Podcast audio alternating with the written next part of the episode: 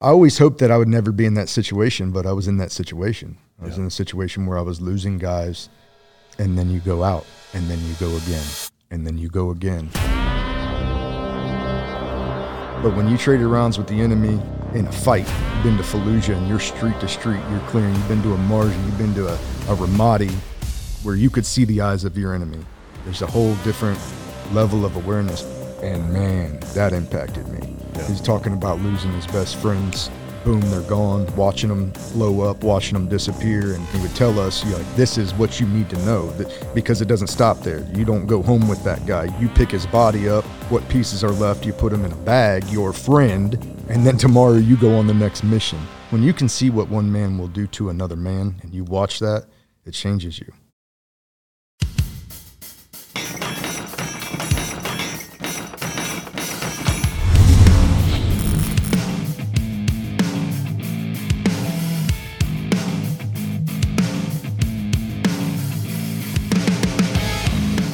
Ladies and gentlemen, as always, it's both an honor and a pleasure to welcome my next guest to the podcast. He spent just shy of 11 years on active duty as 0300 infantry in the United States Marine Corps. Uh, he received a NAM with a V for his actions in Afghanistan. He's the host of Choices Not Chances podcast, which we're going to talk about. He's the author of an amazing book called Lions of Marjah, which uh, we're for sure going to dig way into. He is the real Mr. Rogers without the shoe change and lame sweater. Ladies and gentlemen, welcome to the stage, Ryan Rogers. Thanks, man. Uh, it's an honor, privilege to be here. It's uh, likewise having you here. I appreciate you taking the time uh, multiple times uh, to, to come on the show, and uh, I'm I'm really looking forward to digging into the book and just getting your story and hearing all of the uh, different things that you've gone through uh, on behalf of, of this great nation. So, uh, first things first. So, what's the last full book that you read? The last full book, I actually just finished a book last night by Jared Pruitt called It'll Buff Out. Um, and he was a Marine, um, took some damage. He was in the Battle of Ramadi uh, in the early days of that and, and really went through it. You know, he really went through it with some of the guys. And I, he was a junior Marine at the time. And, um, you know, sometimes being a junior Marine, you can miss a lot of the whys. You know, why am I doing this or what what am I doing? You know, you're being told orders and, and you execute. That's what you do, you know. Um, Your job is not to think almost. no, instant obedience to, to orders. And that's why we're good. Um, in my later life, you know, when I led a squad, I, you know, whatever, four or five years after he was in Ramadi, I try to always tell my guys why. Um, so sometimes that can get lost, uh, lost in the mix. But the book is great, and uh, the way he does it is an account of tells a story about Ramadi, and and then the next chapter will be a short chapter flipped to when um, recently after he got out, he had a stroke um, and started having some other complications from from TBI. Um, and he got blown up several times, or was in the vicinity of being blown up several times uh, in that one deployment. So it, it gives a look at the the past and then the now uh, of the different uh, you know things he faced or struggles that he went through. But it, it was a well well put together book. What's the uh, single most, uh, I guess, poignant takeaway that you that you took from it? Um, you know, I like that he is exposing what he's going through post combat and post war, because a lot of people don't see that, and, and, it, and maybe it resonates with me a little bit more because I also have a significant TBI, and uh, and I fought retirement. They wanted to retire me, fought them, fought them, fought him, and then 18 months after I retire, I start having these grand mal seizures. Um, really, in my sleep, and they can't really figure it out. They think that it's related to TBI, and we're digging into that. But uh, that hit home to me because it's like a lot of people see what you did and they hear what you did and these war stories, and you're, you know, beat your chest as a prideful alpha male Marine, and then you have these things that are beyond your control that come from that life that you lived, and um, and a lot of people just don't see that back end, and so, you know, all the veterans of the last twenty some years of war there's a bunch of them that are still dealing with with that and, and not even psychological, but some things that happen to their brain or to their body physically that they have no control over. And so, you know, I like I like the fact that he exposed some of that. Yeah, no, it's good. Uh, there needs to be more of that for sure. Yeah. Uh, on your show, do you have a favorite guest that you've interviewed? Oh man, you gonna do that to me? Yeah, I got to do it. Gosh. All right. So, well, not necessarily the guest, but a favorite interview that you've done um, for, for the sake of the interview, I guess. Not so much just the guest, but yeah, yes, I'll say I just recorded one that I'm v- really excited to get out. Um, but of the ones that have aired, I had, um, gosh, I have a bunch of them. I had Nick Lavery on, um, and he has an amazing story of tenacity and perseverance and of um, resilience. And we need that. This nation will be weak if we are not resilient. And so, to put somebody out there that has gone above and beyond for this country, lost part of his body for this country, and to continue to still have a positive impact, still to, to still serve, um, you know, in the face of that adverse, adversity that he that no doubt struggles with every day. It might not look like it, but yeah. but there's a loss there that can't be you know giving back, and and so I really appreciated him coming on and you know, being transparent with his story to, to show guys like, hey, yes, you can be hurt, but you can still be a positive influence to the people in your in your sphere of influence. So I like that one. Amen on that for sure. What are the two key components for canine success? That's effective training and proper nutrition. Fueled by Team Dog brings those two components to your family and best friend. The perfect nutritional balance that results in a higher mental acuity, energy, overall vitality, and even an improved appearance. Every product you will find in my company's store was born from the battlefield and not from the boardroom. Let my life's work help you become your dog's hero foreign policy wise, uh, as somebody who has got their hands dirty for Uncle Sam, what is your take on specifically right now because it's it's pretty relevant uh, our involvement with both Ukraine and, and Israel? What uh, what do you think? Uh, definitely two different answers for me.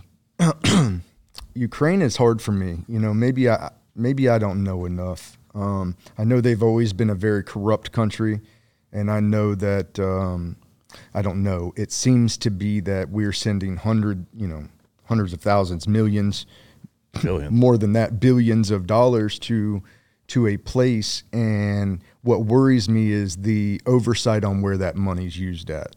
Um, I would like to think that it's being used properly, and I would like to think that it's I would like to think that it's good because if I can send you ammunition that's sitting in a warehouse and if I can send you support um, that really isn't affecting my bottom line because I'm replenishing weapons at the cyclic rate for the next, you know, evolution, um, then it keeps American Sons of Liberty out of the way of of uh, hostile intent, you know, from from from Russia and and um, and I like that. I don't want to see my friends go over there and and fight for something that that they don't believe in or that I don't believe in.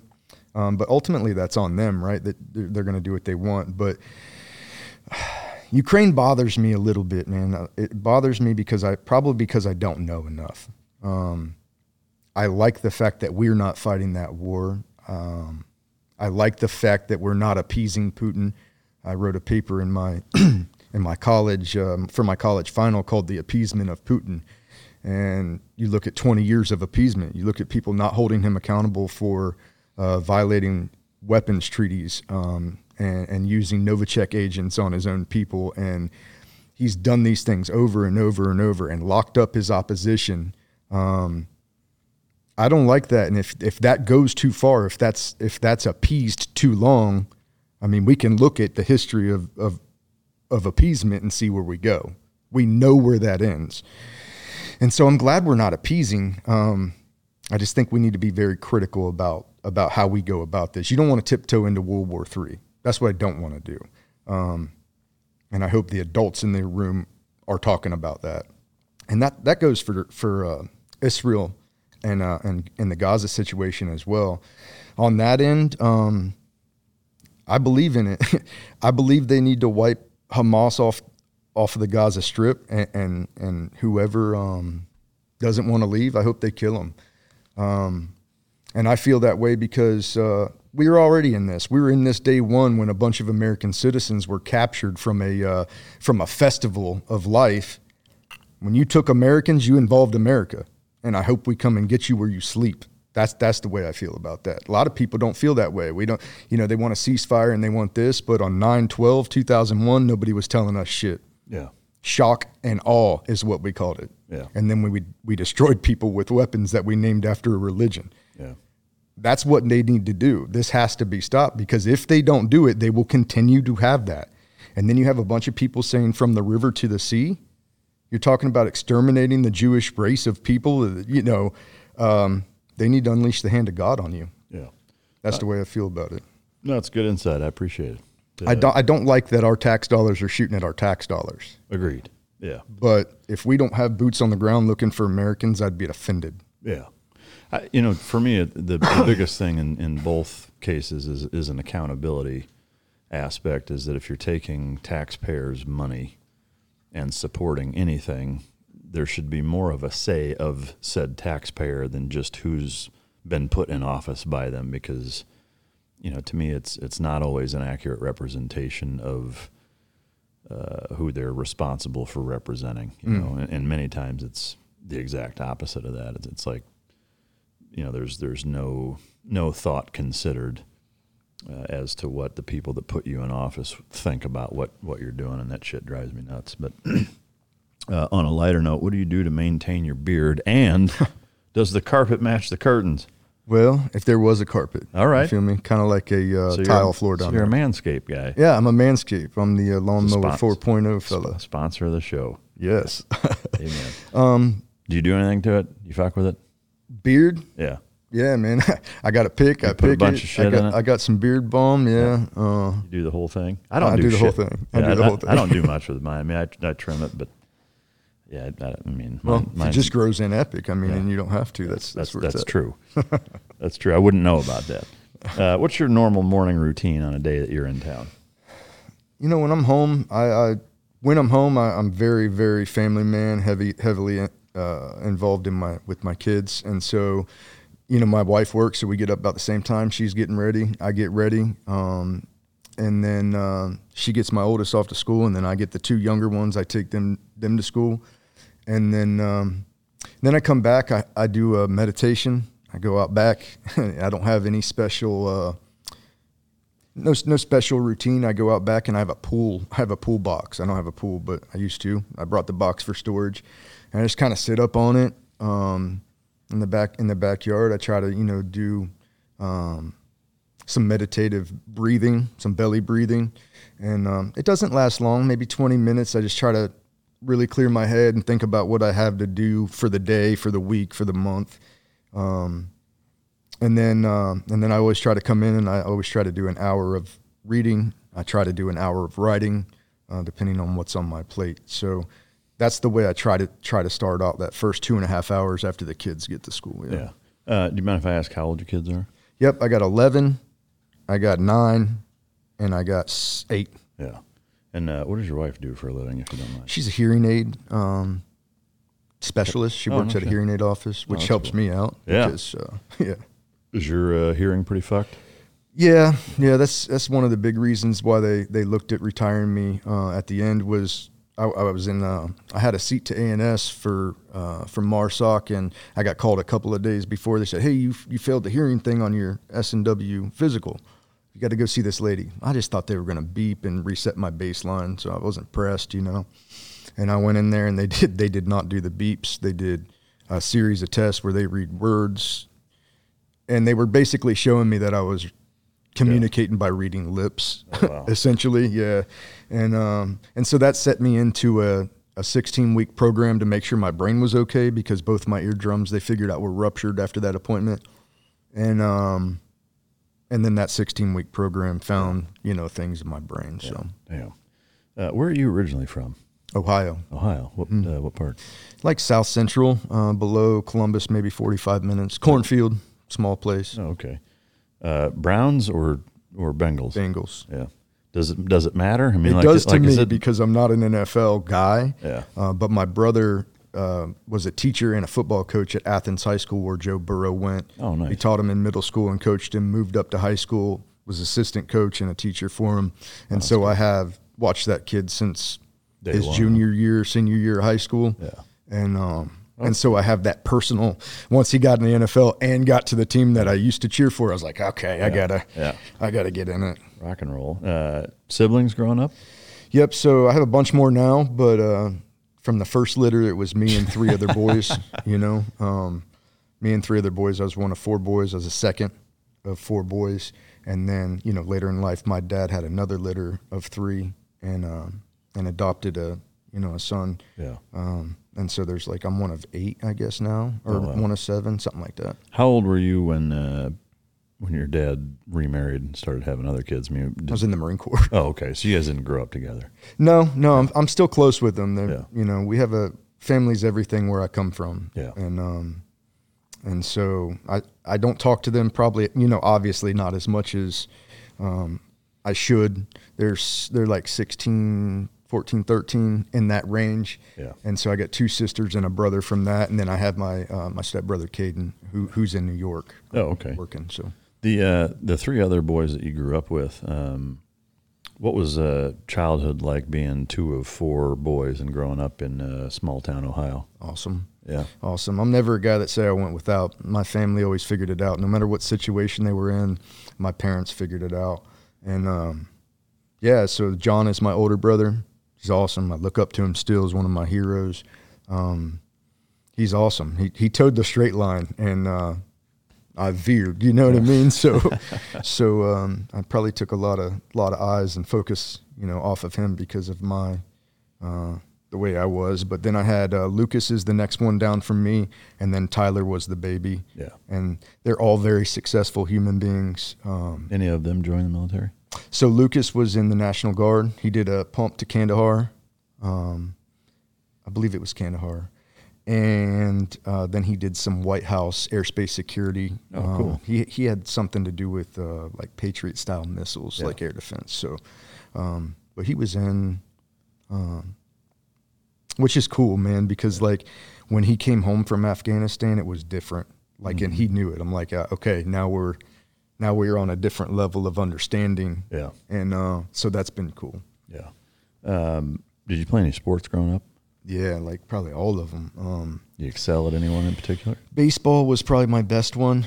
Um, I was decent at wrestling as well, but baseball was kind of like my where my passion was. I played football in high school too, and I started and, and you know I was decent, but it was never gonna you know go past that. Baseball, I could throw pretty fast as a junior, somewhere 89, 90 miles an hour, something like that.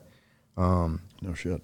yeah, and so Did you you know ever- control was a problem, but. Uh, So you were a wild thing from Major League. Yeah, well, I don't know about that. He threw he threw much faster, but yeah, yeah, He was all over the place till he had glasses, right? yeah, yeah. Maybe that was my issue. Yeah. Uh, did you ever throw a grenade in combat?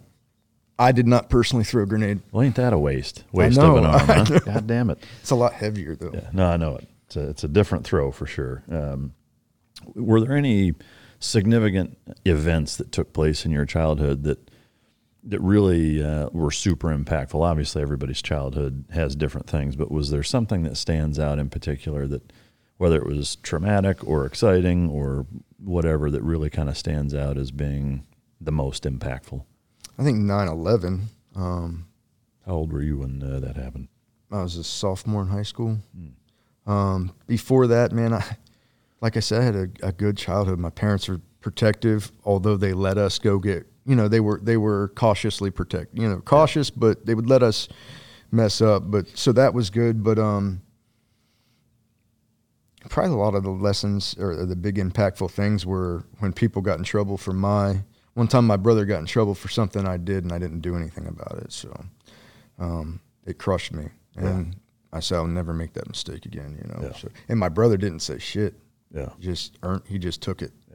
You know, looking out for me. So that was a huge thing. And then, um, you know, we were in we were in uh, religion was a, was a big thing when I was growing up, which you know I fought with for the last since I left home. I fought with that, and especially going over and doing some of this stuff, religion has had a profound impact on at least my foundation as a person.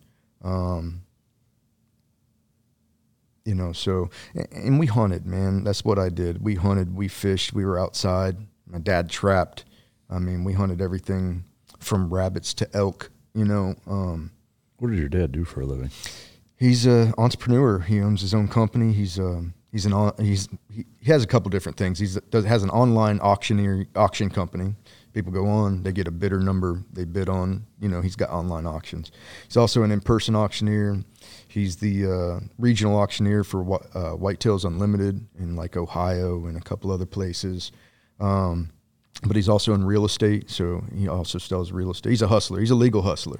yeah, that's what yeah. I that's what I refer to him as. Yeah, so. that's good stuff. Was uh, was nine eleven uh, your motivation to serve? Yeah, it switched me. Yeah, I was baseball. I was gonna try to get on with Wright State up in Dayton, and I think I threw hard enough and, and could do well enough to do that. But yeah, that. Uh, so walk me through the mentality of the the day that that happened. What was going through your mind?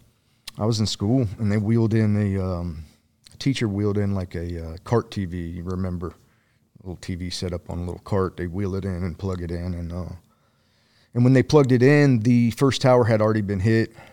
I believe the second tower had already been hit, and um, so they were just burning. We're you know I don't know you're 15 or 14 whatever you are, and you're looking at it trying to think, trying to make sense of it, trying to, you know. And if you remember the live footage from TV that day. There were anchors cussing and you know dropping the f bomb, and and so you knew that something was different. And all these different things you know were coming in, and when you see your own countrymen and women jumping out of a building, it changed me. You know, and holding their skirts down to have some sense of humanity on the way down and respect somehow. Um, and instantly there was something inside my gut that just turned, you know, and it said, uh, "You're going this way," you know. Yeah. So. So from that day forward, was it? Uh, first of all, it's a, a powerful testimony. It's. Uh, I hate to use the word interesting or neat or special to, to hear you go through that mentality, but you can you can feel the emotion that I still have it to this no, I mean, day. That's yeah. what I mean. Like you, you can feel it just hearing you talk about it, which is, is I guess, an honor to experience it. Um, from that day forward, was it the Marine Corps right away, or, or did you kind of go back and forth as to what you wanted to do and how you wanted to do it? Yeah, there was a Marine Corps recruiter always at my school, always, and um, I didn't look anywhere else. You know, I wanted to be a Marine, and you know, I don't know where that came from other than I like the blues. I wanted to do the hardest thing, you know, yeah. I wanted to be with the best. Um, and so it was 04 when I graduated high school. And um, there were bad things going on. And I knew that if, you know, I thought that if I get to the Marines, the Marines are going to put me there. That's first to fight, first to serve. That's their, their slogan. So yeah. um, it took me a couple years after enlisting to get where I wanted to be. But yeah. But I got there. Yeah. Did you uh, go in right after high school? Yeah, I went on an elk hunt in September with my dad, and uh, it's kind of like a graduation present. Went out, out with the bow. Yeah. And uh, and right after I got back from that trip, September 27th, I shipped, and uh, and that was it. Yeah. yeah. Hey, I'm Ryan Reynolds. Recently, I asked Mint Mobile's legal team if big wireless companies are allowed to raise prices due to inflation. They said yes. And then when I asked if raising prices technically violates those onerous two-year contracts, they said, "What the f*** are you talking about? You insane Hollywood ass." So to recap, we're cutting the price of Mint Unlimited from $30 a month to just $15 a month. Give it a try at mintmobile.com slash switch. $45 up front for three months plus taxes and fees. Promo for new customers for limited time. Unlimited more than 40 gigabytes per month. Slows. Full terms at mintmobile.com. The Mike Drop podcast is proud to be sponsored by American Hartford Gold. Uh, these days, the economy is all over the place. Interest rates are crazy. Inflation is nuts. Uh, a lot of times it's tough to trust the government. What I will say is that having um, you know some sort of liquidity on hand, i.e., cash, gold, et cetera, is uh, is important. The problem with cash, and I'm speaking from personal experience, is that whether it's 500, 1,000, 5,000, 10,000, however much cash you want to keep on hand, be it in a safe or what have you, is that let's say it's $1,000. You put that in a safe. Well, five years from now, if you're hanging on to that for emergencies or whatever, five years from now, that's still going to be worth 1,000 American dollars.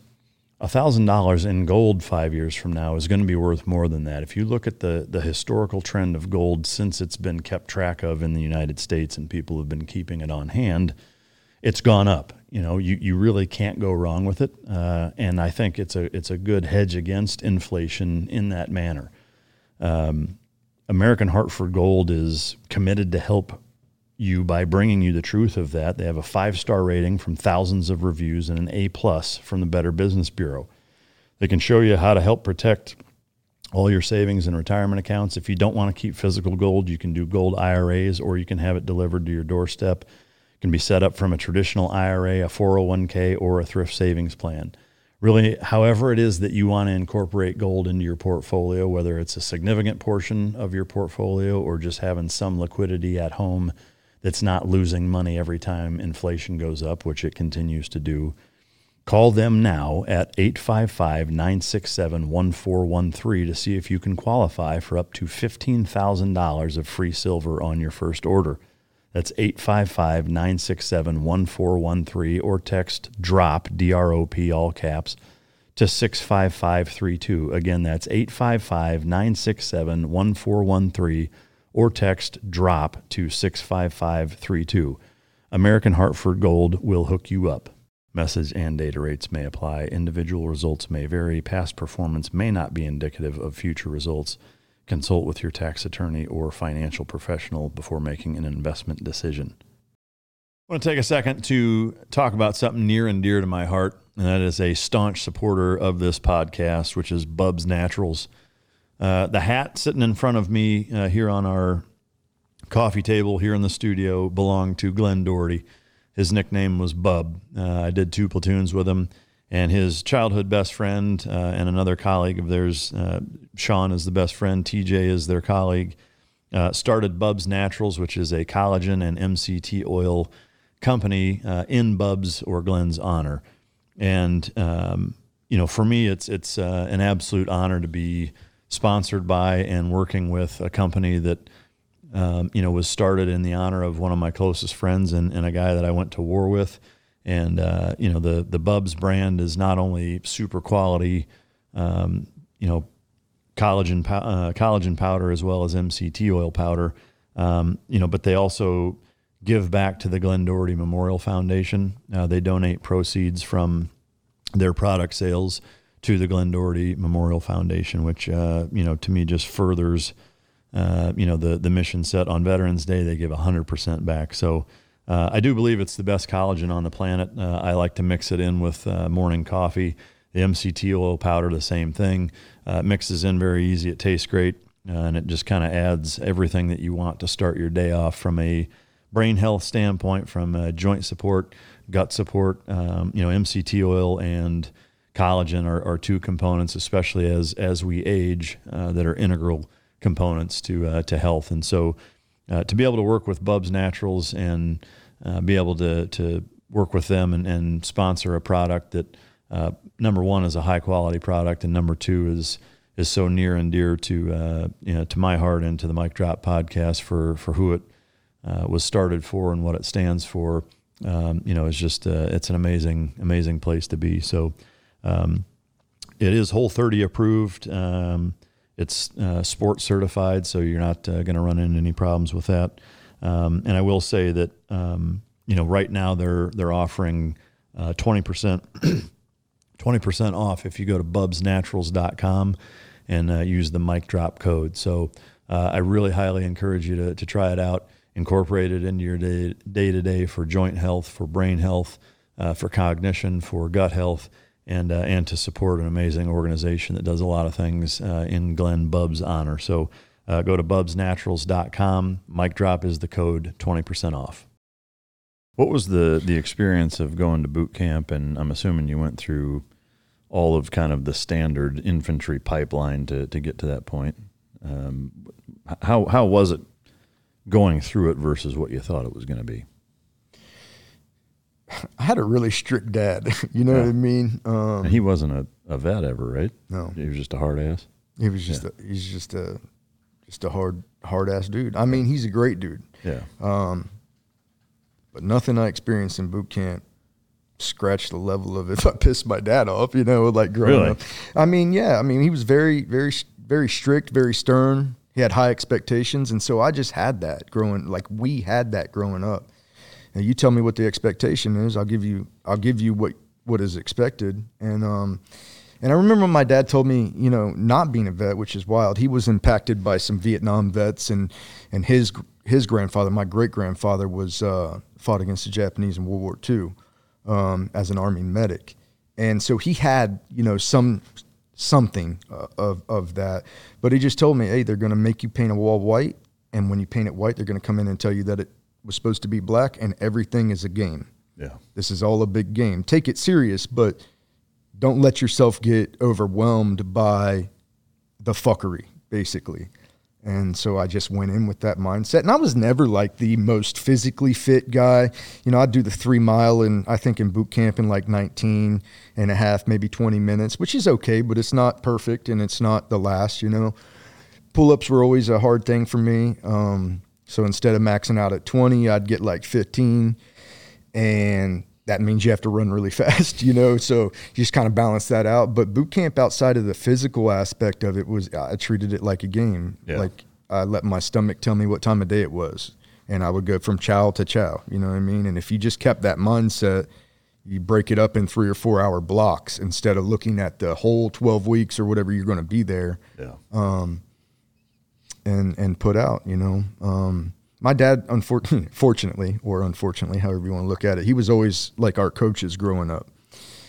You know, he didn't trust other people to do it right, I guess. Which now I have a bit of that in me, but so so there were high expectations, especially if your dad's a coach. Like you're going to get it, and um, and so yeah, um, boot camp wasn't hard. Like when I think about my service, I did so many other things that were emotionally and physically so difficult that when I, when people ask me about it's just hard for me. I don't have there's there's funny things that happen like seeing grown men piss themselves. That's funny. Yeah. Seeing people break uh, for getting yelled at to me was funny. Uh, shouldn't be funny, but it's almost sad now that I think about it. But at the time, it was funny to me. You know. Yeah, there, there's a weird mob mentality that way, I think, whether it's boot camp or any type of tough selection process where human beings in a, in a group uh, have this weird mob like uh, just going after fellow man in, in, Oh, yeah. in a strange way that way. Like is. It's, it's the exact opposite of, of empathy. It's almost like I mean, it's hard to hard to kind of explain, I guess. But it, I mean, I saw some of that in BUD/S too, where like, you know, like a, as a class, even you know, we would hear the bell ring of somebody quitting, and we'd fucking cheer, you know. And so it's like imagine, Got another one. well, I mean, imagine being the person that quit, right? You, you ring the bell, and the class that that you were just kind of you know pseudo brother in arms with is now cheering the fact that you just quit. Like that's got to fuck with you Oh yeah. you know but it's also like and again as an 18 year old i didn't really think much of it at the time but looking back as a 45 year old it's like tr- trying to wrap my head around kind of the human psychology behind it not just oh that sucks or that was funny or you know it's like Yeah. wh- why why do we do that you know Yeah. it's, it's an interesting thing to think about but um going through um infantry training and, and all of that did anything kind of stand out as you know being either memorable or or uh, challenging or anything or is it just kind of Um, check the box like I said, boot camp was easy. I was an honor grad of my class. I checked in, and so I didn't go straight to the fleet. As as we talked offline, I went to uh, uh, basic security guard school, but uh, for for FAST company. But everybody has to go to the school of infantry if you're an O3 designator. And so, man, I loved it. I, like you're gonna pay me to do what? Run around the woods and train? I, I loved it. Um, I did have a Fallujah, or no, it's Fallujah one vet uh, as a combat instructor, and his name was uh, Jekyll, Sergeant Jekyll, and um, at night, you know, we'd be bivouacking in the field or whatever. You know, if we in the we're in the bricks, then uh, there would be that duty in NCO, and when he had when he had uh, duty and was you know watching over us whenever we would sleep, he would break out um, letters that he wrote to his mother while he was over there, and man, that impacted me. Yeah. He's talking about losing his best friends. Boom, they're gone. Watching them blow up, watching them disappear, and and um, and then he would do like you know like a tie-in a with them. what's in it for us to know this and he would tell us you know, like this is what you need to know that because it doesn't stop there you don't go home with that guy you don't you pick his body up what pieces are left you put him in a bag your friend and then tomorrow you go on the next mission and um, i always hoped that i would never be in that situation but i was in that situation. I was in a situation where i was losing guys and um, and then you go out and then you go again and then you go again. And it's amazing because marines and, and, and soldiers they do that. And nobody talks about it but that is no small feat to watch your watch your brother get vaporized or watch your brother take one. Um, you know one kid got one of our guys got strafed from his pelvic girdle to his face and then that's it you don't go to a funeral you don't you put him in a bird you get your guys together and say, "Hey, tighten the fuck up, let's go." Um, and that's why that's why I refer to our uh, our servicemen and women as national treasures. That's what they are. They'll do that for people that they don't even know and expect nothing from it. So, um, I don't know why I got off on that tangent. Well, no, I mean, so it sounds like your instructor at that time was was very impactful and, and used a lot of the lessons and experiences that he'd been through to benefit Hmm. you know you guys as as students. Was it blatantly obvious, like right out of the get go, even before you knew or he told you what he had been through? Was there something different about him? Oh Like, yeah. Can you, could- can you, could explain it? I mean, I try to tell people it's it's in people's eyes. If you you want to know if somebody's been to combat that's talking to you, look in their eyes and see if you can believe it, because there's something different in somebody's eyes. There's something different in the demeanor of a man who has been in the in the ultimate arena, not been at TQ. And that's not what I'm talking about. And this is no shade. I'm throwing no shade at anybody. But when you traded rounds with the enemy, in a fight. You've been to Fallujah and you're street to street, you're clearing. You've been to a Marjah, you've been to a, a Ramadi where you could see the eyes of your enemy. Um, there's a whole different level of awareness. When you can see what one man will do to another man and you watch that, it changes you. Yeah. And and it's in the eyes. You can tell it when you look at somebody. I can tell it when I look at somebody. Yeah. Was there a, a single thing that uh, that he passed on to you that uh, is memorable during just train. He made such a he made such a big deal about train. All you can do is train, and I didn't take that lesson Really? until after I I was not that person until I came home from that deployment, and I did four before that. But when you're there and you start losing people and they're under your command, all you can do is train. Yeah. How how long was it between when you finished infantry and then you went through? You said FAST after that. Mm-hmm. Um, what was the pipeline after that? Did you go right to, or I guess walk us through your your journey that way? So after SOI, of, of course, I'm reeling because now I have to go to this other school. I got these buddies who are now going to go make Fallujah 2 um, happen. Um, and I'm going to another school. So my guys all go to the fleet and they're getting put into combat replacement units and plussing up a unit to go back to, you know, back into Iraq immediately. And I'm at this other school, you know, learning more stuff, which was, it was a blessing. I, I try to tell people that my career, even though it didn't start the way I wanted it to start, and I think a lot of guys can relate to this, um, I hit these necessary, unlikely things that I didn't have planned, but that made me good when I needed to be good. And so FAST was one of those. We got a shit ton of training in FAST. A lot of guys, you know, they call them fake ass SEAL team. They don't like us when we get to the fleet because we've been doing different stuff outside the vein of infantry. We haven't been deploying like them, but they do get a shitload of rounds. And so you will come out of that um, if you have a good command, which I did, heavy training command. Um, we shot all the time and we shot everything. I was cross trained on 240 on the 50. Um, everything from, you know, M4s to the combat shotguns to the to the Beretta 9. I mean, we came out of that experts at all of that because it was just every single week we were in the field doing it. And then we got to go to Advanced Urban Combat School out of Chesapeake, Virginia, which is an, an amazing school, two story live shoot house, um, shooting steel on time, uh, hostage situations on time, transitioning from primary to secondary on time. And so you come out of that school yoked, you know, as far as CQB is concerned. Yeah. And the big reason for that is because when you're in FAST, you will get activated if there's like a um, embassy threat, and you're going to be going into reclear an embassy or hold an embassy. Uh, if you have a TRAP mission, you know something like that is in the vein or in the mission set of FAST. It just doesn't happen. People don't know how to use the company um, at the higher end. Um, but that was great. I go into FAST. Um, up in Norfolk. I'm stationed with Third FAST, and uh, they had two drug pops in the senior platoon. So you're supposed to have 24 months um, per your contract with them, but they had two drug pops. So myself and my roommate Chavez uh, got put in first platoon when we were scheduled to go to fifth platoon. So that cut like six months off of our time there. So I was only there for 18 months. But we did a Cuba deployment. We did an RFDF out of out of Bangor, um, just some added security for that. And then um, Cuba was cool. Nothing. It was a cool boot mission. Um, I got to learn a lot, you know, but we didn't do anything.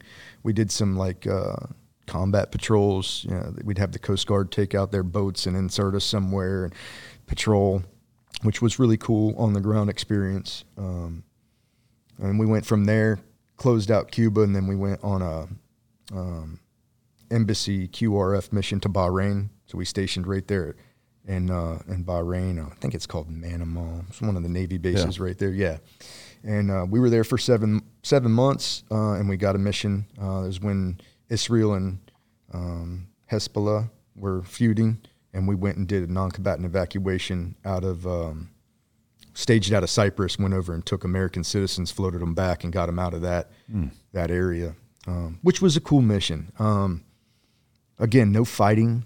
Um, took took uh, choppers over, refueled on uh, Eisenhower. Squad went over and secured with the embassy. The the uh, the strike group came in and commandeered uh, like a couple of ships, like a like a cruise liner and a ferry boat. And so then we put guns up on those and got people onto them and floated back over. Yeah. Um, I mean, it's still a real world mission, your first real world mission, right? Did you get kind of that like cherry pop cotton mouth like holy fuck like this this could go south. I mean even though it's yeah yeah. I mean because it could right? It could, i mean yeah. like it could turn into fucking black hawk down you know i mean. It could have and yeah. i don't think i was thinking about that. Really? Um so i didn't have it. I was just like this is a bullshit mission kind of thing until we were i was on a 50 i think i was on a 50 and um just kind of showing you got all these americans down here and they made us wear plain clothes because they didn't want an american face on it and so even the guys that went over in the chopper and the other squad, they they went in with a sea bag full of weapons down into the embassy. Shaved so, face though, right? Oh yeah, yeah. freshly yeah. shorn, no, no polos tucked in, yeah. belt. We look like Marines. Civilian uniform. Yeah, yeah, civilian uniform. Yeah. But um, I remember being on the float back uh, in that in that ferry boat, and I'm on one of the guns, and I'm hearing, you know, you're just listening to these people talk. A lot of them are scared. We had people that were fucked up from rockets coming in and shit, and um you start hearing the people say, Where the fuck are the Marines at? Why do we not have Marines here? And you know, you're not supposed to say anything. And uh, and then one of the uh, one of the engines blew up on our ferry boat. But boom! And that's when I thought we were hit. So that's when I got my that almost that yeah. cotton mouth. Oh shit! I didn't know if you know who knows what we got hit by. Yeah. And uh, ended up being an engine, but everybody was scared, and that's when you started hearing people, "Where's the Marines?" This, that, and the other thing. And finally, we were all like, "Hey, like we got you. You're okay. Yeah. You think these 50 cals belong to other people? And uh, and then as soon as we came into the port in Cyprus, there was God, there was CNN and MSNBC, all these cameras, and uh, and so it was a feel good. It was like I was, you know, I got that feeling of actually helping yeah. Americans, right? Because yeah. usually we're not. That's you don't get that feeling. Yeah. When you're in the sandbox, there's no other Americans. You don't feel like you're helping them. So yeah, that was a cool one. Yeah, that was your first deployment technically, kind of. Well, it's my first outside. Yeah. Well, I went to Cuba before that, but yeah, yeah it's okay. it's the first real yeah. world. So you did 24 months with the FAST? Like 18. Okay. Because of those drug pops, so we missed the first six months of forming and, and shit. Uh, was that the last thing, real world or operationally, that you did with him? Then you Yep. came back home, and then you went to a Three two. three-two. Yep. Third Battalion, Second Marines out of Camp Lejeune. And from there, that's when you uh, deployed to the sandbox the Yep. first time. Yep. So this is your first um, deployment to the sandbox. Did you go to Iraq or Afghanistan? Mm-hmm. Iraq. Yeah. Uh, so what what year was this? This was 06? Six, yeah. Yeah. Well, six started workups probably like in 06 and 07, or in 207. Okay. So you're what 21, 22 years old? 20. I, I think I turned 21 when I was in 3 2. Okay. Um, what kind of shift was that going from FAST to regular infantry? Well, infantry. The infantry is a different culture than anywhere. and when I was in FAST, it even though we were all infantrymen, even though we were training as infantry, um, you don't have that. You don't have that Camp Lejeune River Road life. Uh, that's a different life. Um, it was cool. Uh, I checked in uh, as a corporal, or no, I checked in and, and I picked up corporal very fast uh, after I checked in. And one of the difficulties of that is that now I'm expected to lead an infantry squad because our op tempo was high and our T, we weren't TO in any battalion. So you had, you know, sometimes you had lance corporals as squad leaders. Um, and so I took over a squad as a lance corporal, knowing that I was getting uh, picking up corporal. And so now I'm leading guys who were just on this last deployment to Iraq, where they lost people, a Habaniya uh, deployment. And so you had what I had was a bunch of lance corporals about to pick up corporal that thought they were taking the squad, and now I come in from FAST with no combat deployment, and now I'm placed in charge of them. And so that's a, that's a struggle, you know, when you got to lead your peers, um, especially peers that maybe don't uh, respect you or don't know you, um, and they thought that they were going to have a position that you have. Um, that's difficult. So I had to, I had to face that through the entire workup. Um, my first team leader, uh, somebody who I'm friends with now, um, Richard Hernandez, and me and him kind of bumped heads. He wanted to do things one way, I would do things a different way. And I learned a lot with that squad. It was my first time having a squad, you know, and um, and you got to feel that out. There, there's things you can do right. There's things you can do wrong. And uh, if you don't have any kind of mentorship and you have to just kind of slay through that yourself to figure out what works, uh, it can be difficult. Yeah. Did you get any of the who the fuck are you? You haven't been to, to combat. I mean, were people that vocal about it? Oh fuck yeah, the entire way until I went to Iraq um, with them as their leadership, and I think at that point the respect started to come. Um, I was always somebody who could who could stay very very uh, calm no matter what was going on, and some of the guys that gave me the hardest flack weren't weren't the same. Yeah. And so when I was able to maintain, I think a calm presence. Um, it was like okay, you know, I think that a little bit of respect grew Yeah. but but yeah, I dealt with that all the way till we deployed. You know, I had team leaders of mine that belonged to me trying to tell me I needed to shave my head before we went to Iraq because I'd never been there. Um, things like that. Yeah. And it's uh, just you know something you got to deal with, something you got to feel through. And uh, Did you uh, respond with like, "How about you shave it for me and see how that goes for you," or, or something like that? Or You know, no, I didn't. it. I didn't. Yeah, because you know, being me, I'm not. I wasn't the me that I am now. yeah, And, you know, I died a thousand times since then to be who I am now, and uh, and I was cockstrong. Um, I micromanaged that squad too much. Um, like I said, that was a squad that I had to feel through um, and find out who I'm going to be and who do I want to be as a leader and how do I want my squad um, relationship to be. And it sucks because I wasn't. I was junior. Um, all of us were junior, and so it, it wasn't ideal. You know, um, there there was not a lot of experience. You know, all the senior guys that came home from Iraq on that Habaniya deployment essentially said, "Fuck this," um, and so there was a big washout. And now you have guys coming in, right? So um, by the end of it, by the end of that deployment, we were we were tight. Um, we were tight in Iraq. Even we did well over there. Uh, but I would say that I'm glad it wasn't that squad and me as a squad leader on that deployment. yeah. That would have been different. How how was that first Iraq deployment operationally? it was a big letdown for me. Um, Didn't do a lot. Nah, I wanted I wanted a kinetic fight, and I wanted to go get them. And it was, you know, all the good ones had died already, is what I like to laugh about. By the time I got there, they'd killed the good ones, uh, or the bad ones, and all the good ones were left. And so they were very good at in placing IEDs, um, as I'm sure you know. They, um, but that was the fight. Yeah. Pop shots, IEDs, for the, tat. the occasional TIC, but really nothing decisive, nothing more than a few, you know, exchanges. Um, so it just wasn't. I wanted to go. I wanted to go get on, get after it, and um, so coming back from that, it was just like I felt like I was chasing combat since I was in FAST, and everybody's doing these things, and then I get out of FAST, and it's my time to go over, and you know, have a squad just really, you know, put the hammer down, and never even. I never. I fired maybe two shots, Yeah. three shots. Yeah. All right, so you come back from that, and uh, how long were you home before you went to? The, well, actually, before before you continue the timeline, did the why that you talk about in the in the book that you read and kind of placing a higher importance on that now, which I do too, and, and didn't back then similarly.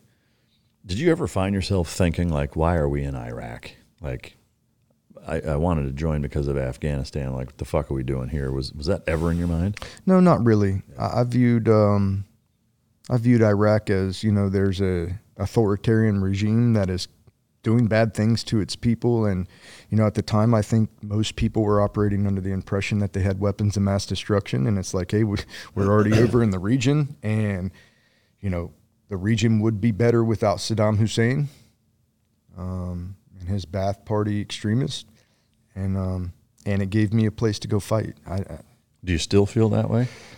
there's a lot that's come out about WMDs and you know things that the federal government knew and didn't know. Um, I don't feel the same way, no, not about Iraq, and, and I'm glad I didn't.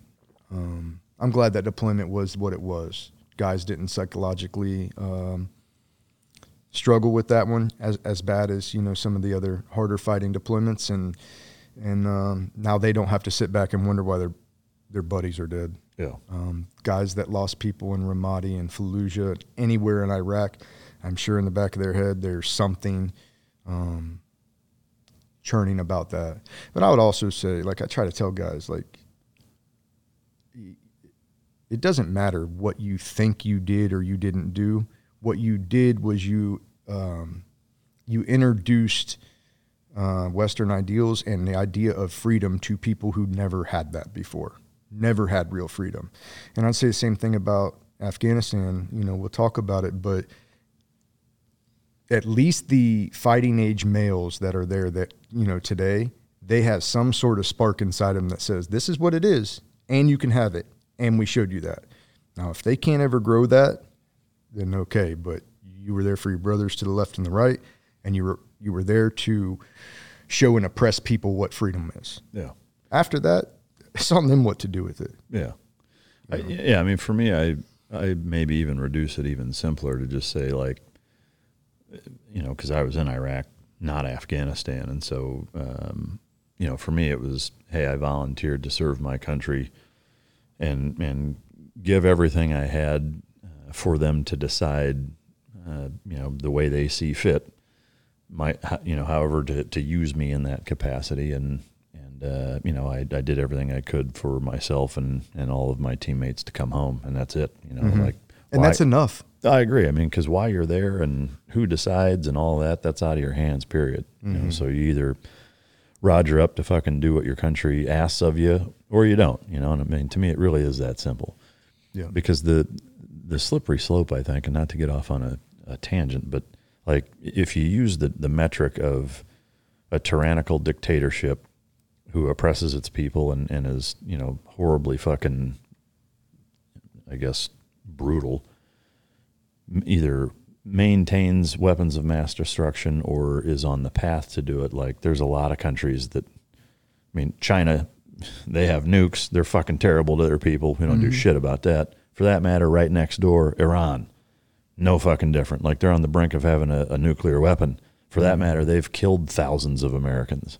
You know, whether it's Hezbollah, Hamas, or even all of their incursions of using EFPs and shit in Iraq and, and helping them get IEDs. I mean, they have more American blood on their hands probably than any other fucking country. Agreed. And we haven't done a fucking thing about it, which honestly pisses me off. Like, I, I wish we would do more to Iran than, than we have. It, it chaps my ass to see, and I'm not, even, I'm not going to use the term leaders. I will say, the the spineless jellyfish wearing suits that are in positions of fucking unfortunate authority, you know that uh, that say things like "don't," you know, as as being their warning, and and you know watching attacks happen and them doing basically fuck all about it really drives me nuts. I mean, it, it It bothers me that we hit an un, uh, unmanned weapons and, and uh, ammunition depot after there's been so many strikes per po- uh, out of proxy for Iran, and we know it. yeah. And yeah, we don't have to Yeah, go down that too yeah, far, but that's a I'm- whole, that's a whole other episode. But Yeah. at any rate, uh, so you come back from that, it's kind of a from an op tempo standpoint, kind of a letdown. Um, you're home for a period of time, and then were the next two in Afghanistan, or No, no. So only one after that. But I came home so Okay. so um, kind of butthurt. Let's just put it that way. That that deployment went the way it went, and when they released, you know, what we were doing next, it was going to be a MEU.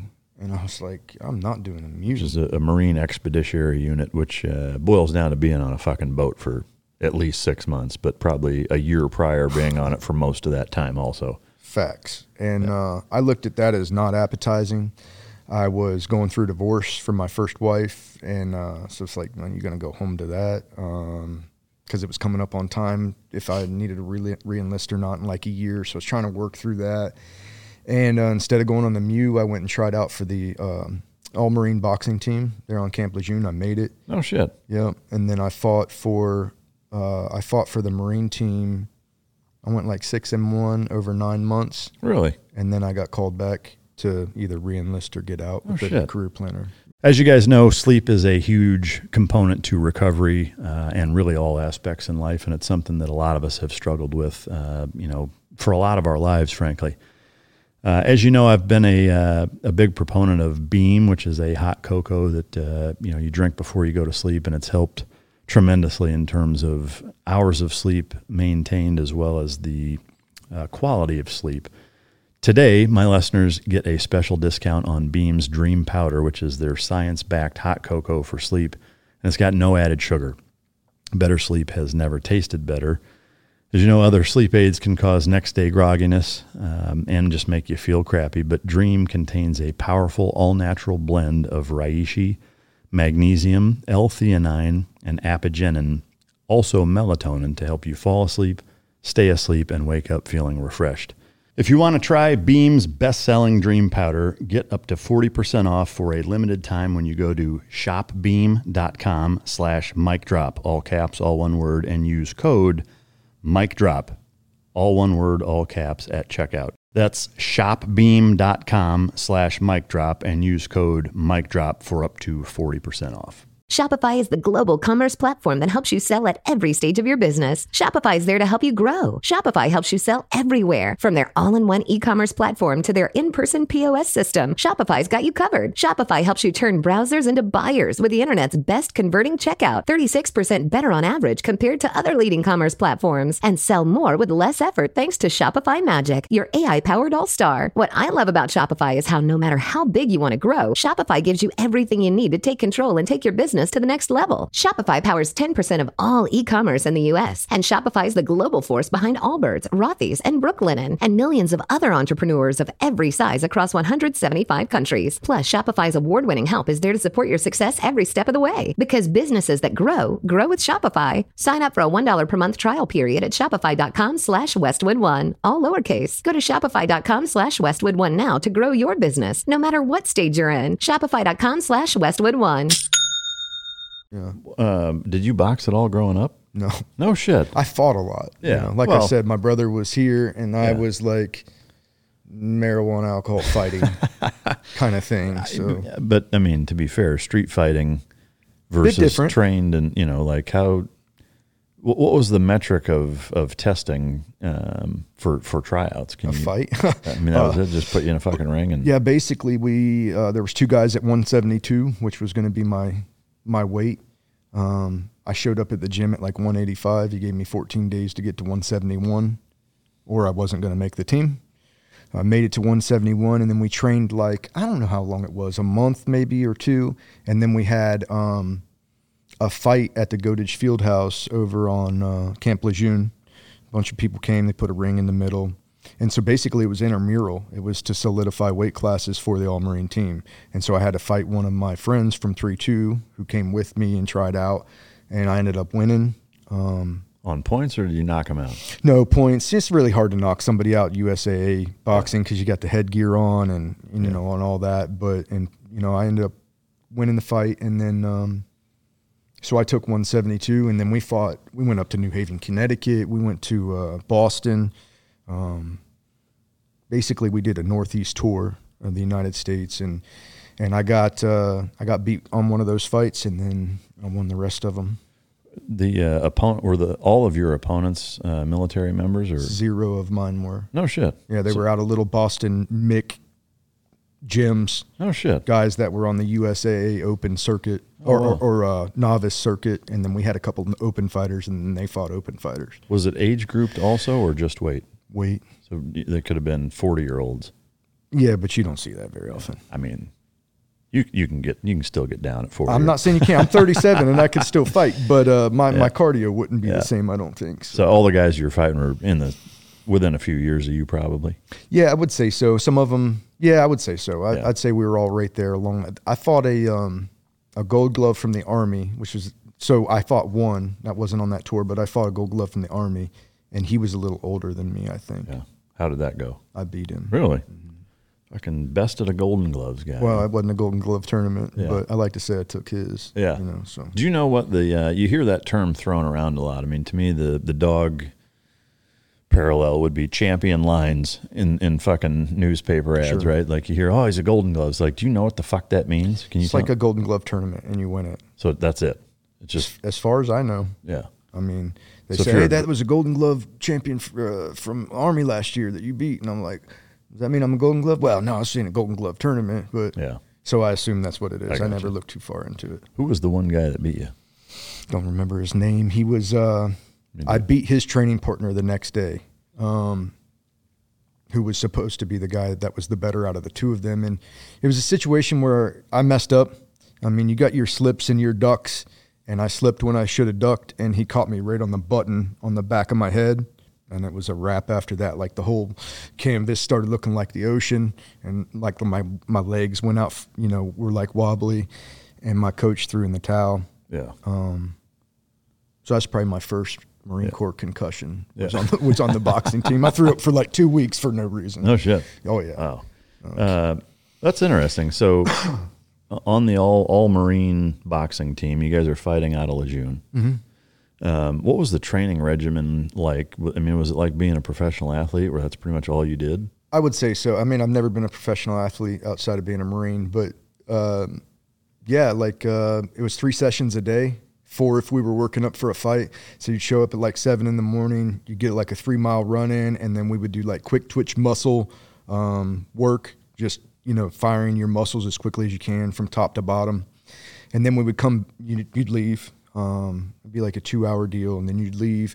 Come back like you know, one, two o'clock in the afternoon, whatever was posted for us. And it would be, you know, like a full gym workout, no sparring, but full gym. So like shadow box, speed bag, rhythm bag, upper bag, uh, jump rope. We'd jump rope for like an hour at the start of that practice. Yeah. Literally, our coach had a track of Lil Wayne music for an hour that we had to jump to. Your favorite? And I was like the one of two white guys on the boxing team. I don't mind Lil Wayne, but for an hour. Um, so you'd do that, and then you'd get into whatever the, you know, we did body hardening. So you'd lay there and on the edge of the um, the ring, and you would like do different workouts to build your neck muscles for your chin, you know, to have a better chin. And then while you're doing that, guys are standing over you, punching you in the abs, you know, until you get done with however many counts. So there's some of that. But after that practice, you go home and you come back and we do a sparring, a sparring session. and if it was a workup, we'd come back after that and do a second one. Yeah. Wow. So you had seven fights in a year period, nine months. Seven, yeah. So almost almost fighting once a month then. Yeah, but it wasn't like that. It was like I fought that one to get the weight class, and then we trained for like three months to go on that tour, and I fought the other six on that tour. Okay. Or the other, yeah, other five or six on that tour. All at 172, 171. And like our coach was really, really, really particular. You couldn't have any nicotine. Um, you couldn't drink. The only time you could drink uh, was if you won your fight. You could drink that night as celebration, but you couldn't get drunk. Uh, if he found you, like even out in town, he caught a guy that was uh, smoking a cigarette on his way into Walmart. Boom, he was gone from the team. Wow. And he had the power to be able to do that. Um, but I appreciated that too because it kept me pure. I'd eat like chicken and eggs almost exclusively, and because I had to. If I ate any junk, I would go above my my weight. And if you ever came into practice and you were um, even an ounce above your weight, you were done. Your fighting weight? Yeah. So you had to stay at that weight. So I? I, I I operated at like 170. I never I never fucked with it. Yeah. You know, and then after I'd weigh in for a fight, they'd have like a big wrap bar, and I'd just dumb a bunch of you know calories and uh, probably fought at 172, but I'd always come in under it yeah. So, but even when you're training that entire like tour, you had to stay at your fighting weight the entire time. Wow. From the time I got that first two weeks to get down Yeah. through the rest of it, we weighed every every single day. Oh, wow. And you would go away. Yeah. Damn. Uh, how many guys were on the team? I think like um like a dozen Yeah. maybe. Was it all walks of the Marine Corps? Yeah, I was the only grunt. Really? Yeah. Everybody else was. Actually, uh, Jamel Herring just won the WBO uh, belt a couple of years ago on Veterans Day. His name is Jamel Semper Fi Herring. Shout out. He was on the team with me. Uh, and he got out. He, he was like a uh, he was a poke, uh, but he spent most of his time on the Marine Corps boxing team. So you know, Yeah. uh, he did his thing. Then he led the USC the USA team to the Olympics, and then he turned pro. Won and, and, and defended it once or twice, and then lost, and now he's on his way back up. But um, Ken Norton, uh, legendary boxer Yeah. that broke Muhammad Ali's jaw, started on the Marine Corps boxing team as well. There's a Oh, lot. wow. There's a lot there that I didn't know about. Yeah. like uh, as far as history, but Yeah. yeah, No, that's a, that's a neat chapter for sure. Mm-hmm. Um, so, better part of a year you do that. Um, what what was the deciding factor that made you leave there and go back to? had to. Oh, did you? Yeah, had to. I was coming up on my EAS time, and the career planner called me up and he said, you know, uh, we can we can just EAS you straight out of there. You can come back and reenlist. Um, I wanted to reenlist, so I came back to three two, and I was in their RBE because they were out on the MEU now or uh, or training for it. Um, and and yeah, uh, I went to the career planner and I said, "You got anything heating up? I want to go." You know, I mi- I've missed everything. I've been on the team. I'm ready to get back in it. And so I think there was something going on with a PSD uh, f- for one of the, you know, somebody. And they said, just hang out here. I'm to get you on this P- PSD.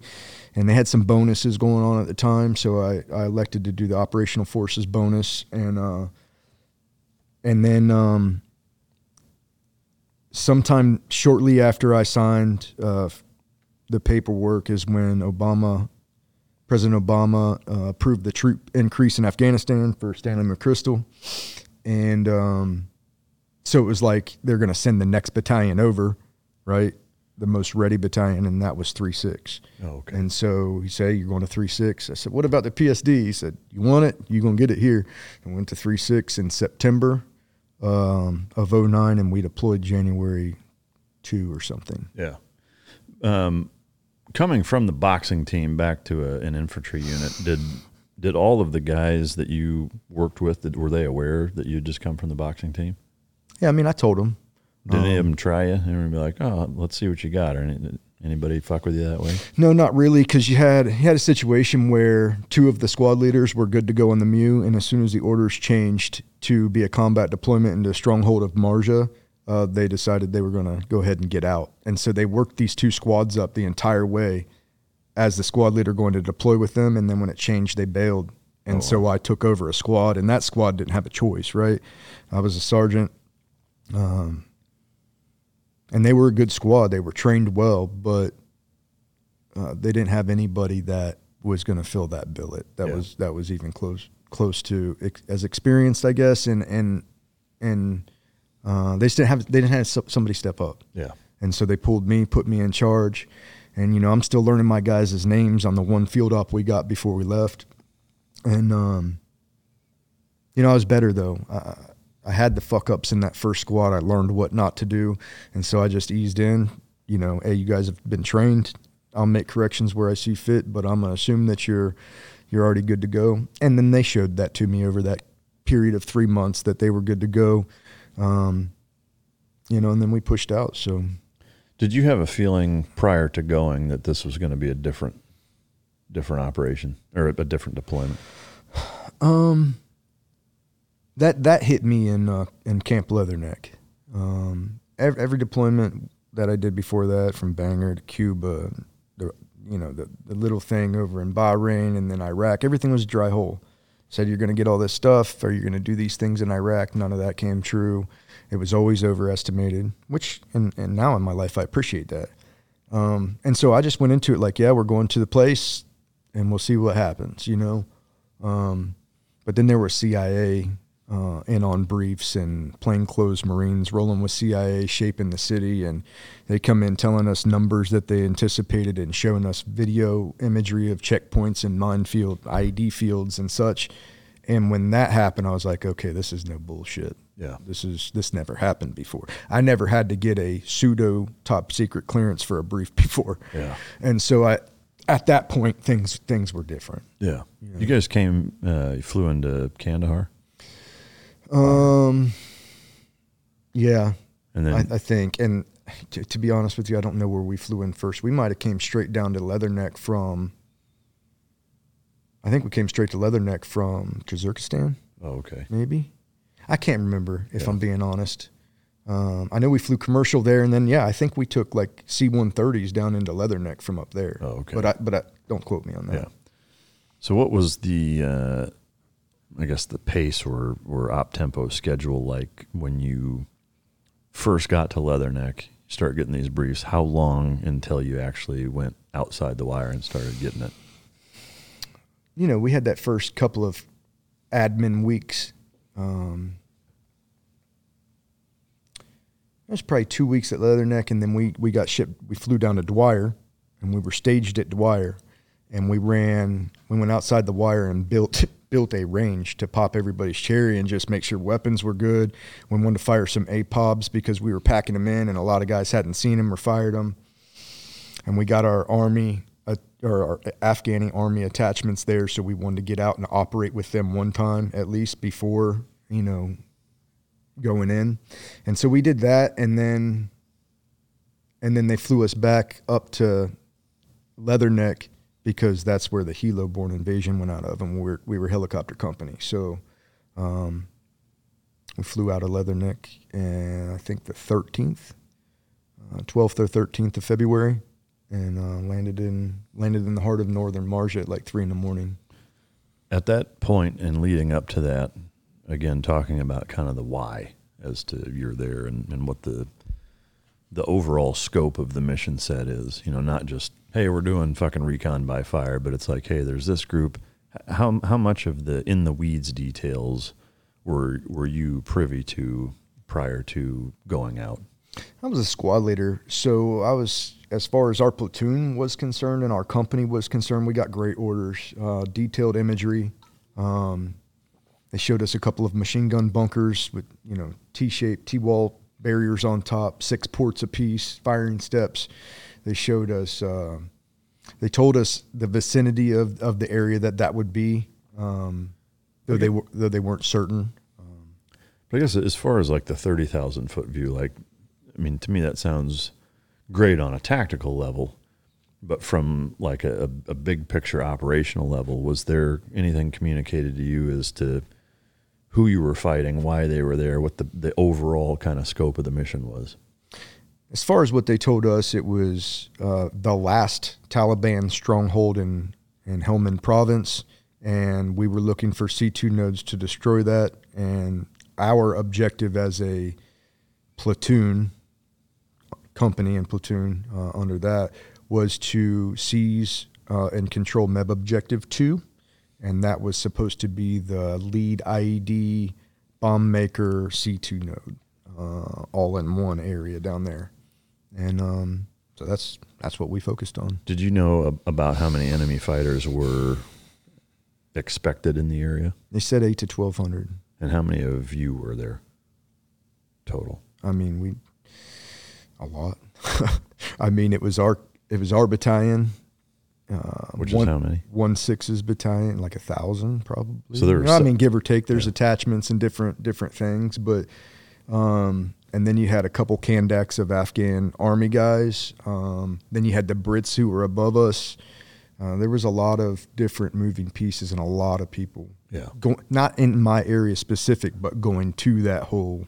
Area No. to stomp it out. Yeah, yeah. First time going out, actual shit goes down. Walk us through that. and the helicopter landed. Um, helicopter landed, and I had my nods down, and I just seen a oh my god amount of like debris in the air, and I couldn't. Everything slowed down for me. Like when when things would be dramatic, my whole brain would slow down, and uh, I seen all this debris, and I'm thinking in my head like, what the fuck is that? And it was water. They had flooded the the LZ. They got lucky, um, and it was horrible. I mean, I, so they assumed that that's where you would land, and I assume. Yeah.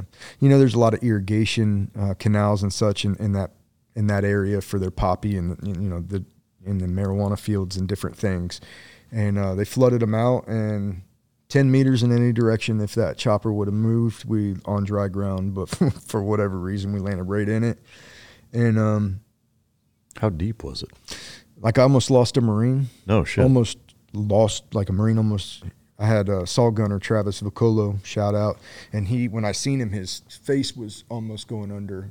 You know because you could picture 50 guys coming off of a you know like a, a chopper and they just go onto each other. Like when i stepped off my my foot went probably almost to my knee. And then all these guys because we've been doing these sexy on off drills and training are flooding out. And it would just became like this clusterfuck Jesus. of weapons that now can't fire and dudes that are stuck. We lost a small rocket in a backpack because it just ate it. yeah. Um, it was a shit show, and uh, and as soon as that happens, you know the chopper, the chopper drops us and he goes up, and we can see technical vehicles like less than a click to our south, bop bop bop bop bop, and tracers going up at the birds, and I'm like, okay, it's not a dry hole, get the fuck moving, you know. And we're trying to be quiet, and then uh, we had an AC 130 circling, and they were dumping out these like 55 gallon barrels full of IR, and it would light up like a square click. I think it's like 700 by 700 technically, but the whole battlefield was light. And I'm kind of lost in this. And he calls down to our JTAC and says, Hey, be prepared to defend yourself. You have an enemy platoon coming from the north. Uh, and I looked to the north. He had his shit on blast. I looked to the north, and it had this big round hay bales, you know, out in the field. And there was dudes with RPGs and dudes with machine guns. And I'm like, holy fuck, all right. I had three operating weapons at the time mine, my platoon sergeants, and, and my uh, first team leader. What were they? What were you carrying?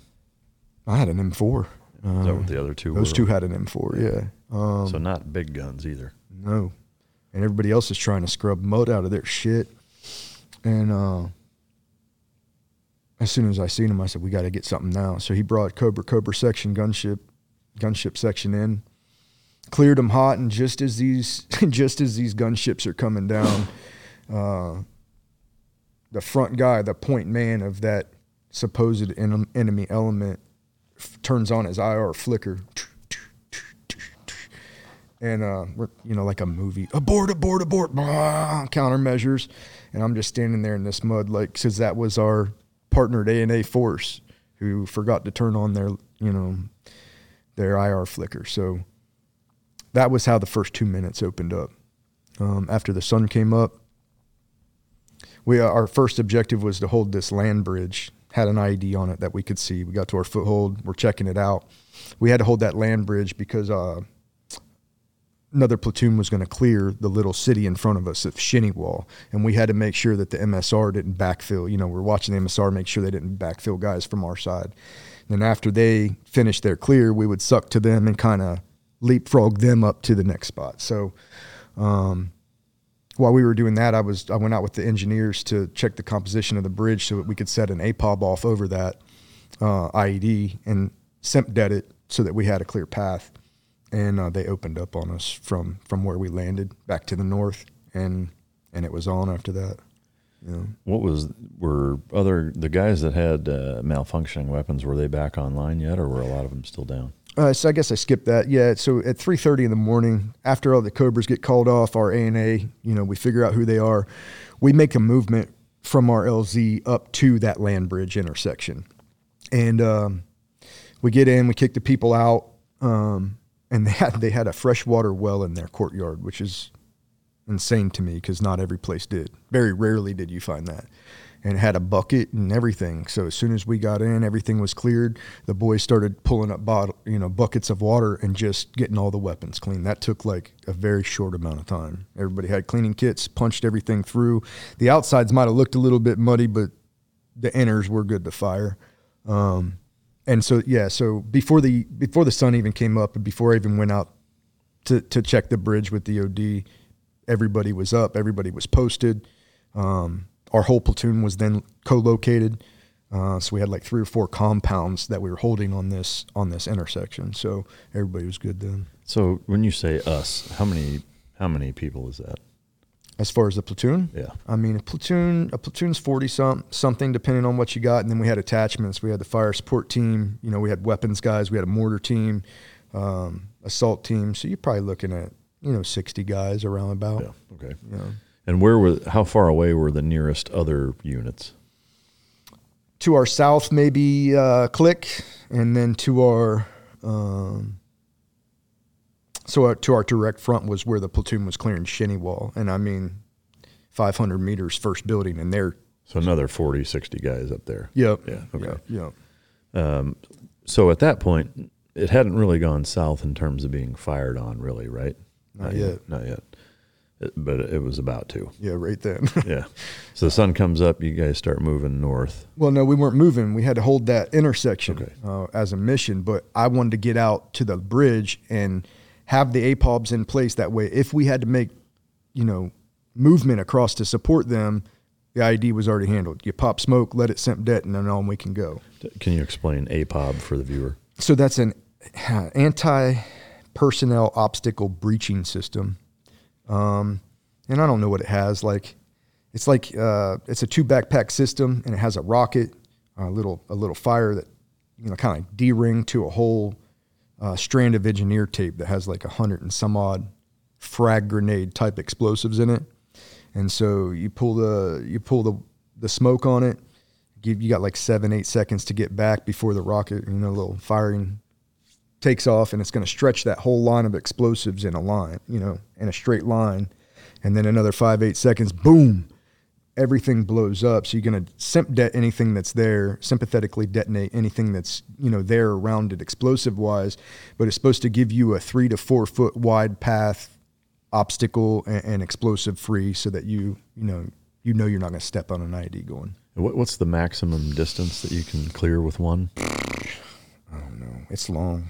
Um, they have bigger ones on the trucks and tanks called MICLICs that are much longer. Um, but I, I want I, I don't want to mess this up. Probably 50, 50 feet, sixty feet. I mean it. It may be even longer than that. Yeah. Um, I'd have to look it up. Yeah. All right. So you guys are pushing out, getting ready to handle that, and then what? So fire erupts from the north as we're trying to, you know, situate this. And what was cool about my building that my guys were in was that um, because of poppy uh, harvesting over there, they would stack them. They would stack like the old dry stems for kindling and firewood or whatever. But they would stack them up the wall, and that there was this perfect ramp leading up to like a firing position inside this courtyard. And so I grab my guys, my little security team, we haul ass back in. As soon as I come into my courtyard, I just run up that ramp. And I had uh, John Simmering, one of my saw gunners, a corporal, had him with me. I run up the ramp, and as soon as I'm looking to the north, there's two guys, Soviet block machine, uh, machine gun style weapons running through this tree line. And I had packed. I always packed a lot of tracers. I was tracer heavy as a squad leader because I'm trying to mark targets more than I shouldn't be firing a whole bunch. Ideally, I should be marking for the squad.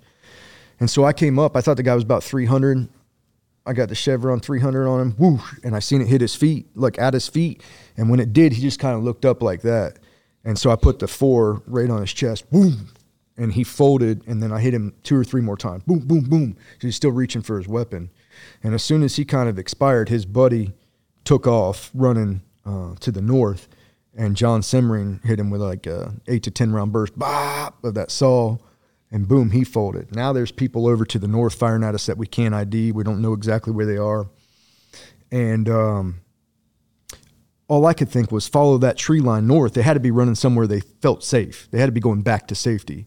And so I follow that tree line north and back about a click or so. Um, there's a building with like four or five dudes, black mam jam standing on the second story. So I instantly uh, spin up a fire mission. Um, and it's cool because there's video footage of uh, the mortar section right here. And then you could hear me come over the radio, give the fire mission, and then you see them boom, boom.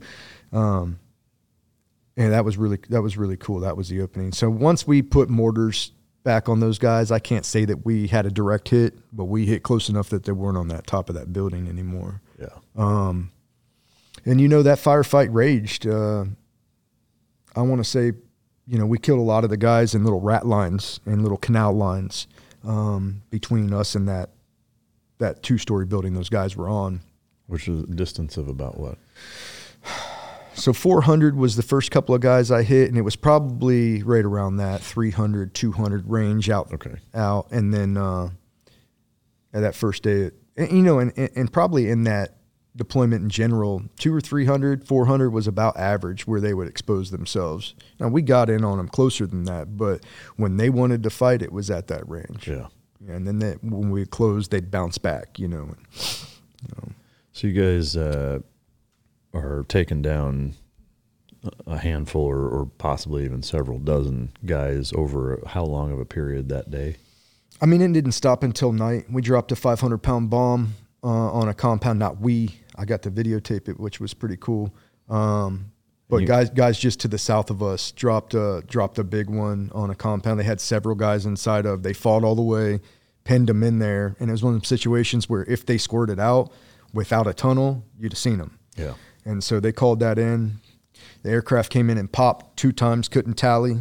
Third time tallied. And then when they dropped that bomb, um, the battlefield went quiet. There was a lull for quite some time. And, and I talk about it in the book. They, I would later discover that um, long range weapons, they didn't understand them. Even a, even a SAS, even a sniper that's got a 50 cal way out and can touch them, they didn't understand that. Um, they didn't understand fixed wing aircraft and bombs just showing up. They did understand choppers, um, but they didn't understand the rest of that stuff. HIMARS rockets I launched on them, they didn't understand that. By, by not understand, do you mean that they would cease fighting out of confusion? Yep. And It would freak them out. Like, what was that? What- Yeah. You know? yeah. And how long would these um, cessations in fire last? Would it vary? It varied, yeah, depending on the day and, and probably depended a lot on the Taliban commander that was in charge. Um, we intercepted so much of their traffic with our people um, that we, we, we knew where they were, we knew who they were talking to, uh, and we knew that they were confused about these long range systems. Yeah. But you know that lull, they dropped that. We dropped that big, um, that big one on the first morning, and that lull stretched into real close to to dark for us. Now there was other platoons still fighting up in front, but that situation back here calmed down for the last couple hours of, of daylight. Yeah. And then did it pick back up? Or did you So guys? we owned the night, and I think that's something they did understand. Um, once it once it became night, uh, nighttime, you know, visibility was out. We put the nods on, and uh, E-man, my platoon commander, said, "Hey, let's wake them up." And we hit that. we hit that damn APOB, dual APOBs. Got the SEMPDET, and then uh, and we traveled across and met up with the company uh, up in Shinnywall, and then I think we slept for a couple hours that night.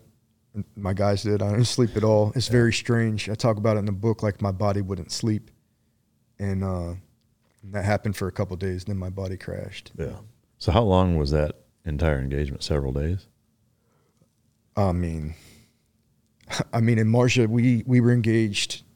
We were engaged six to eight hours a day every day for probably the first twenty days, or no, not maybe fourteen. I mean, was that was that an extension of that? Yeah. Okay, so yeah, so you- like we landed, they were mad. I mean, we landed in their backyards, you know, and then the rest of the rest of the ISAF elements circled the city and pushed them in at us. So you had one six Bravo, Southern Marjah proper, three six kilo northern Marjah, uh, Marjah proper, and then everybody else they didn't have Squeezing. they couldn't get out. It was like a fire sack, literally. Yeah. You know, they'd bounce from us to them. Um, so yeah, like it was wild. Second day, sun comes up to the sound of 240s and Soviet blocks trading rounds, RPGs, mortars, and I, I liken it to the uh, Marine Corps commercial where like the guys get off and they're just running into the fight. This is literally what we did that day. We came out, we banged left, and the fight was in front of us, and we could hear the other platoons uh, just getting after it and calling in air and calling in this, and you could hear all that. And we're in a we're in a tactical column patrolling that way. You see, like there's some buildings that we can't see the battle yet, you know, and then gave the order to pick it up because guys were getting hurt on our team or getting, you know, uh, you know, things were he- getting a little more intense for them. And I just remember, you know, giving the, the call to pick it up, and everybody just started running in a tactical column straight at them. Yeah. So this is the second day. Yeah, it's morning too. And you guys stayed in that posture and, and area for 20 days ish. Well, more than that, but it was hot for about that long. Yeah, Okay. I, I mean, want to say we came in the thirteenth. Um, since. Yeah, a couple of weeks of just all out getting after it. Were you guys being resupplied regularly or how, how were you getting food and water and bullets? Well, um, yeah, we got it. We had to get resupplied. Um, we ran out of food. They said we would take our objective in the first day, so we took three days worth of food. It took us three or four days of fighting to take our objective. That's how much resistance in that first four days happened, and it was only three clicks we had to move, but they were killing. They were hitting us. We were hitting them, um, and so it was wide open. But uh, we ran out of food quick. Guys are burning calories under kits, and and um, and so we called in a resupply. I don't know, like the third day or something, and Dash One's got water. Dash Two's got food, and they they almost took Dash Two out of the sky. Couldn't even drop the food. He had to bail out. They dropped the water, and like probably the first couple thousand bottles on the bottom just blew up, and that became like a water retrieval mission in the middle of a field. Um, and then honestly, we didn't get food until they were trying to open up the ground line of communication. And until the GLOC got open, we didn't have MREs and stuff come in. Uh, so we raided the bazaar. Um, we took our objective, uh, and it had everything. It had two fo- mutually fortified machine gun bunkers, um, a C2 node, it had all kinds of like OE antennas coming up out of it. And we took all of that. Um, and that was a fight. That was day three. So was day two about like day one or was it even more intense? It was more intense. Were there any instances of you you guys taking casualties on day two? No. So it was it was pretty lopsided. It was intense, but you guys were kicking ass. We fucked them up. Yeah. Yeah. You know, ballpark of how many fighters in, in your guys's for your platoon, the engagement of how many guys you were going against to to I think that's just really hard to say because they were pockets acting like teams, almost guerrillas, right? So Yeah. you'd have a pocket up here, and it might have five, eight guys in it. So a, mi- a little little baby squad, but a baby squad with a sniper and a machine gun can yeah can hold you on a battlefield in certain ways until you locate them. Um, but I would say on day two, we uh, it was probably somewhere in the I don't know fifty to hundred fighters, um, maybe more. It's just hard to say how many were moving and Yeah. Were you guys doing any type of battle damage assessment, uh, checking the, checking the bodies and seeing what they had on them and any of that kind of stuff? when we could. Um, one of the big mind fucks that I I would assume they did it on purpose, and I'm just going to give them that because they weren't all stupid. Um, and they would police up their body and the bodies and the brass and the weapons very quickly. Uh, at first, they were we didn't know what they were doing. They were bringing in like white vans that was like their ambulances. And when we found out that that was Taliban fighters coming, you know, to retrieve or help out other Taliban fighters, we started blowing those up. Um, but they were very good about policing that shit up. So we would get excited when we closed on them fast enough to get weapons, which in the beginning was was more than than later because, like I said, there was fat average engagements might have been two to 300, 400 sometimes, but in the beginning, it was uh, it was closer than that Yeah. sometimes. So Um, did, were, did you find anything that surprised you on any of the battle damage assessment stuff? Uh, I found a guy a foreign fighter card. Uh, it was a laminated, tight, you know, professionally done foreign fighter card, and it had Pashtunwali on the on the one side, and it had a, like a Syrian dialect of Farsis on the other side, or some kind of other language.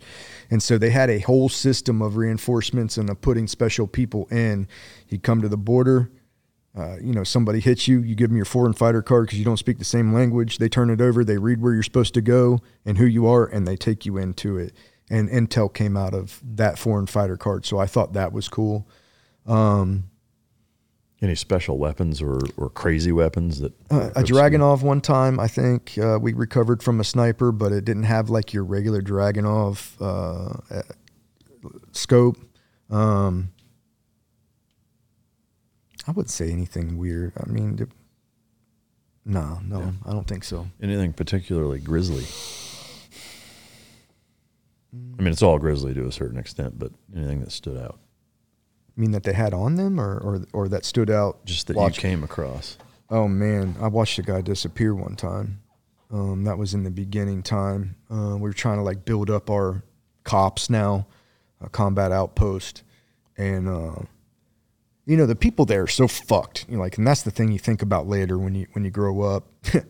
You- like they're just stuck between a rock and a hard place. The regular people. Yeah. Now you got the Taliban, but they would send in night night riders, is what we ended up calling them, and they'd be like they'd come in in the middle of the night, either on a bicycle or on a moped or whatever. Um, they would bring an IED and instructions to a farmer, take his women and children, and say, "You don't do it, we're going to rape and kill all of them, cut their heads off. This is where we want it. We want it there tomorrow by this time."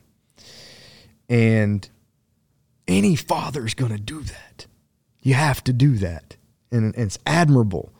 But any Lance Corporal Marine's going to fucking smoke you For which is also admirable. And so they're still like, you're going to kill my guys if you put that in. I know that I have to execute, you know, I have to execute mission to kill you. If you don't do it, they're going to behead all your women and children and your family. And so they, they're so fucked.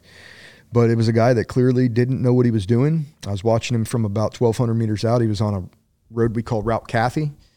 And um, he was trying to put an IED in and went away, you know, went all the way away. What'd you hit him with? I didn't hit him. Oh, he blew himself up. I got you. he just went away. Yeah, like he, he really didn't know what he was doing. I you know, or he fucked up. Yeah. But but to you know when you see a body, and I'm I'm doped in on because I was going to hit him, Yeah. and I'm doped in, and and it's just like that's shocking. Like Yeah. if you've never seen that, that can be shocking. Yeah. Um, our weapons are amazing. Um, HIMARS rocket system is is insane. Do you It's know like- what the specs are on it? I know we fired them from Leatherneck into Marjah. I think they have a max distance of like 90 clicks, Holy shit. accurate to within one yard on a 10 digit grid. Damn. What are they fired from? Is it, I mean, We might have to pull it up. I was always on the receiving end, but I think it's like a like a truck. in. I got you. You know, I, I'm not. Uh, Do you know what the explosive weight is? no clue. No idea. I just know it looked like the hand of God split the clouds, and whatever it hit was. fucking gone. Yeah, yeah. On that second day, uh, you know, not too much. Killing doesn't fuck me up. Um, killing the right people doesn't fuck me up. But on that day, on that second day, third day, we're trying to take. Or second day, we're trying to take care of this. Third day, we hit that bunker system. But on that second day, they hit one of my SAW gunners. Um, they were masking sniper fire in small arms, so it'd be like pat pat pat pat wah, pat pat pat pat wah.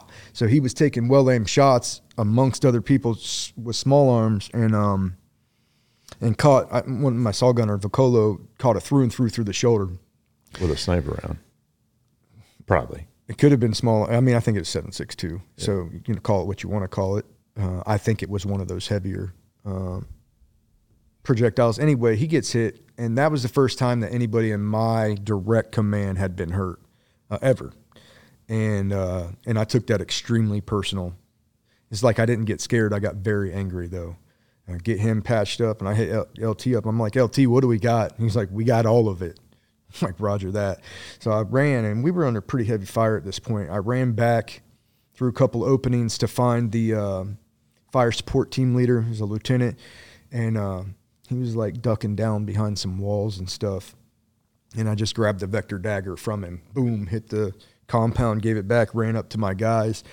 And then after that, I don't know what happened. All I know is somebody called for fire with that, with a HIMAR, and a HIMAR came. Um, HIMAR hit the wrong building. Um, Like 14 women and children come out of it on fire, God damn. missing arms, missing legs. Who and who called that shot in? That's why I said I don't know what happened after that because that's a company command authorization. I gave them the building. I gave them why my guys are getting hit. It's time to fuck them up. And then the it was a big deal, and uh, I, I don't know still to this day how that got fucked up so bad. Um, but the bottom line is it got fucked up. Yeah. And these kids and and it was uh, seven women and, and I think five kids. They were all under the age of six, and they just they got hit by the hand of God, and they come out fucked up. And we launched a uh, my my CO launched a uh, a group and had a mass casualty evacuation lined up, to come get them, and we couldn't get to the ground with it because they're shooting so many fucking rockets at it, and so I that I struggle with that. Um, did that impact you right when it happened, or did No, you? I said fuck them. They shouldn't have been there. And that, like, that emotion is is what haunts me. And so all my guys got out but him, and man, I just fell apart. Mad, you know, screaming.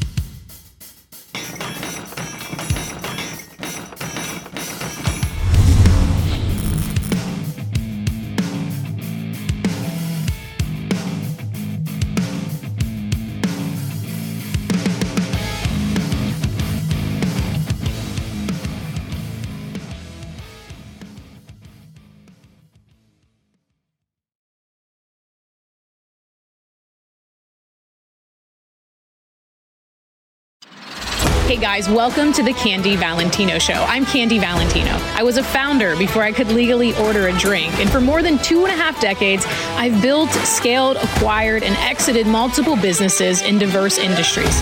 Now, my goal is to help you by sharing the knowledge that I've learned, the mistakes that I've made, and the wisdom that I've developed over my journey. Bi weekly episodes every Monday and Thursday. The Candy Valentino Show, wherever you listen.